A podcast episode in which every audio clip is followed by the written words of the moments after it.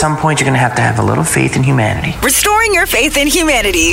Oh, you've renewed our hope and faith in humanity. Here's Brew with all the feels. Some good news for your Wednesday. I love when you supply it. Let me know what's good in your life. 1 970 4278. Check out this guy in Northern Ireland broke a world record by playing the drums for 150 hours straight. That's roughly six and a half days, nonstop. Why? He did it for charity and to raise money for pancreatic cancer research and a mental health charity called Mind. So, shout out to him. Speaking of Mind, he must be losing his. Like, can you imagine the headache you'd have after drumming nonstop for six and a half days?